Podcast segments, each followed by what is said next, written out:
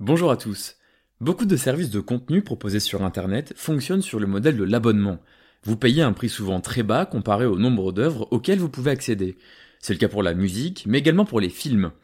Vous pouvez binge-watcher l'intégralité du catalogue de Netflix, vous paierez quand même un prix fixe de 10 euros par mois environ.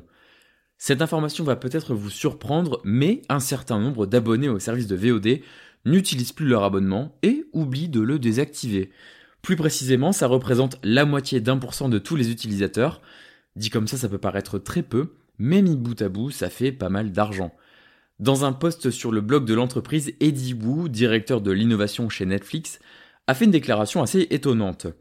Tous les comptes n'ayant pas regardé une série ou un film sur le service en un an se feront suspendre leur abonnement. Une décision surprenante quand on sait que ce genre d'utilisateur est le profil rêvé pour toute entreprise, celui qui paie sans profiter du service. Et eh bien finalement, c'est contre ce type de comportement que l'entreprise souhaite désormais se positionner en étant plus responsable. Alors que beaucoup de services font en sorte de rendre les conditions de désabonnement les plus floues possibles, Netflix se met du côté de son public et veut lui faire économiser donc un peu d'argent. C'est littéralement la manière dont s'est justifié le géant de la VOD. Une tendance qui devrait se généraliser chez les autres services dans une volonté d'être toujours plus transparent au niveau des conditions d'utilisation.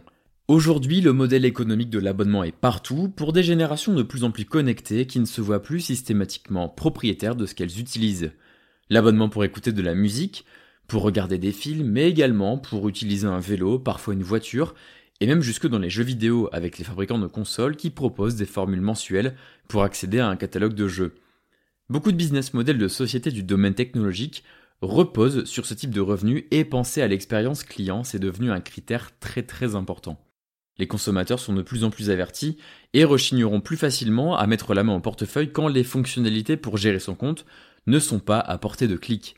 C'est d'ailleurs la même chose pour les données personnelles depuis la réglementation du RGPD mise en œuvre par l'Union européenne. Il y a tout un ensemble de règles à respecter pour garantir que les choix des utilisateurs en termes de vie privée soient pris en compte. Fini donc les newsletters qui inondent nos innocentes boîtes mail.